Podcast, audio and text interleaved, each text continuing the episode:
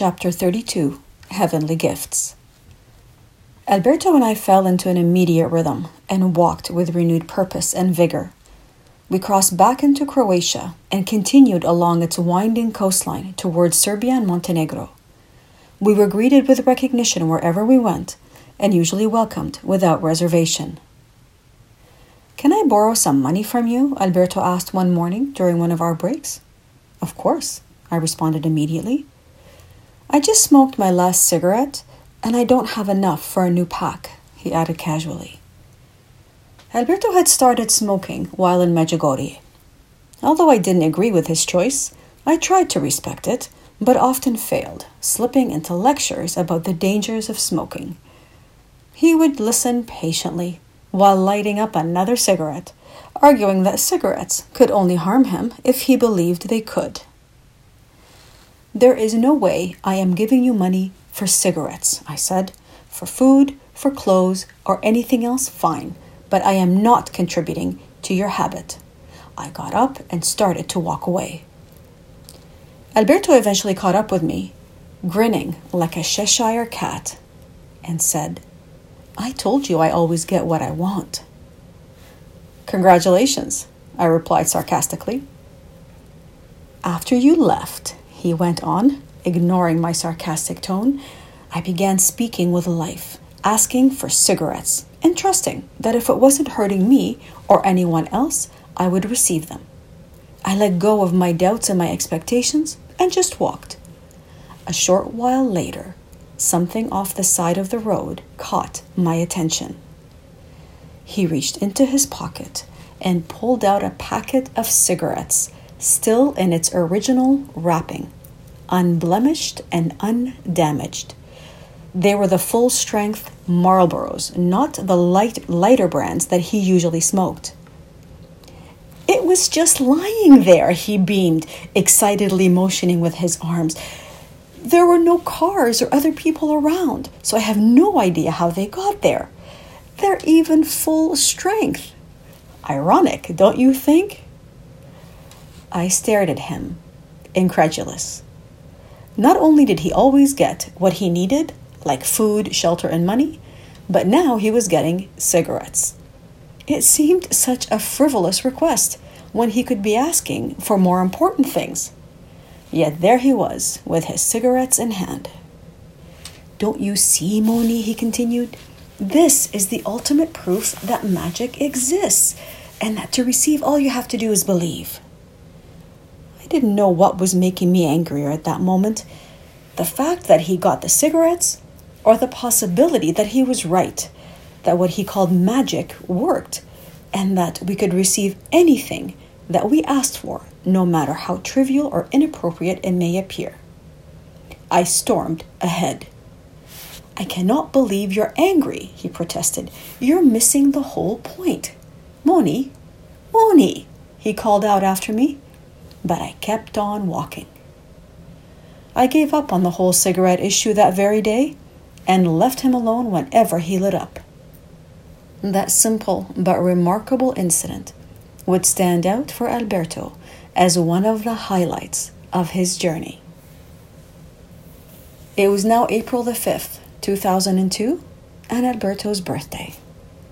We were staying in the lovely monastery of Slano its kind priest had tended to all our needs, even machine washing our clothing, and now we sat with our host sharing stories of our walk. I had hoped to slip out for a while to find a small cake to make Alberto's day complete, but had not yet found the opportunity. A knock on the door interrupted our conversation, and the priest went to answer it.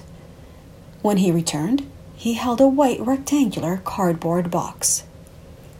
Would you like some cake? he asked, opening the box. I'm performing a wedding this weekend, and the couple has just dropped off this cake as a thank you. Between cigarettes and birthday cake, I didn't know if I was starting to lose my grip on reality or if Alberto was indeed a wizard. The round chocolate cake was beautifully decorated with flowers its center emblazoned with two interlacing hearts made of tiny silver pearls. We were speechless. but shameless as we dug in and helped ourselves to two large servings, all to the amusement of the priest staring at us. I am now working on more money, Alberto said, winking at me between mouthfuls. We continued southwards along the Croatian coastline and arrived in spectacular Dubrovnik. We were now less than 40 kilometers to the Serbian border. We stayed in a convent that Fra Drago had directed us, and where, much to Alberto's delight, learned that one of the nuns spoke Spanish. I followed most of their conversation, which naturally focused on our beliefs. And as Alberto attempted to explain to this elderly nun our faith in the essential goodness of people, she interrupted him and bitterly spat out, Not in all people there isn't. Not in the Serbians. There is no goodness in them. They are a race of barbarians. You can't trust them. They massacred people in a village not far from here including the women and children. They decapitated the children and hung their heads on poles in the middle of the square. Children, she repeated, her voice cracking. My blood froze as terror ran through my veins. She relayed even more horrors, explicitly underlining the brutality of her Serbian neighbors. By the time we bid our goodnights, I was feeling less than enthusiastic about leaving Croatia. Croatia, like Italy, had become comfortable. I had become accustomed to the people and the land. They had embraced us and our message of peace, and thus woven a web of protection that accompanied us wherever we went. I was now reluctant to leave that security and once again walk in the unknown. Despite my intention not to be influenced by the judgments of others, I found myself doing exactly that.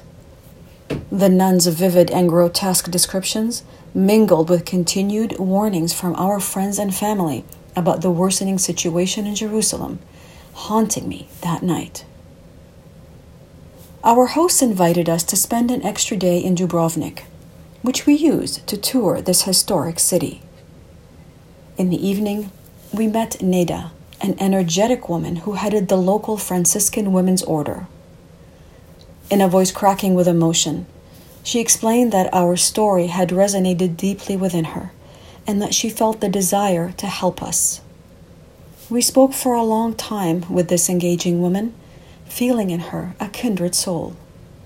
She excitedly informed us that a small group wanted to share their support by accompanying us on our walk out of the city the following morning. I was thrilled at the idea of witnessing my grand dream of a peace march in Jerusalem becoming real in this small way. Neda reached into her purse and pulled out a stuffed envelope, sliding it across the table. We took up a collection in our parish.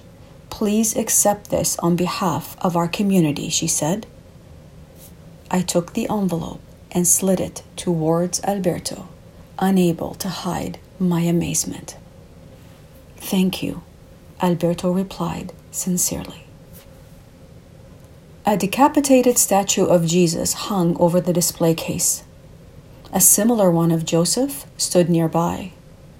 To one side was a statue of Mary with her eyes poked out. All their bodies were chipped and nicked. Scarred remnants of various relics sat in the display case, all testimony to clear atrocities. A small plaque explained that this was the work of Serbians.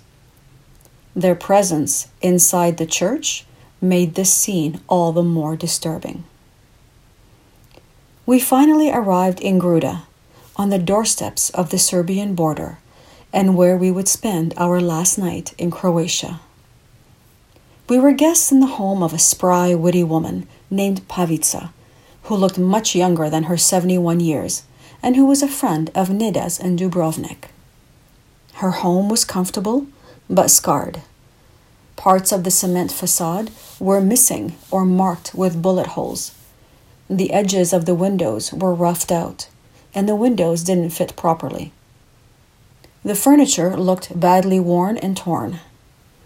Pavica explained that the Serbian troops had occupied her home during the Civil War and that she had returned a short while ago to start reparations.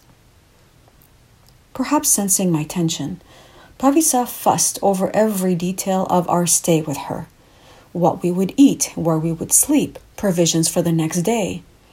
She entertained us by playing the piano and singing traditional Croatian songs, all of which endeared her even more to us. I admired the courage of the woman who would return to rebuild when she could have easily stayed away, and the effort she was making to assuage my fears when I should have been doing that for her.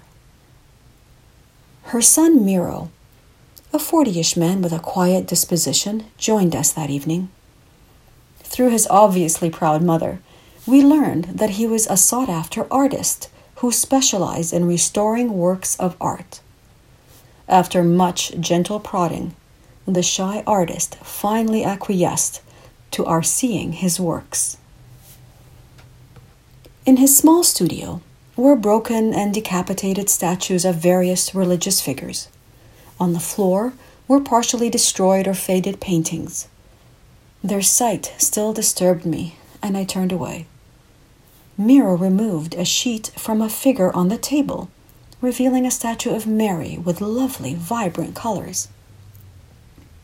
I restore religious artifacts that have been damaged during the war, he said quietly.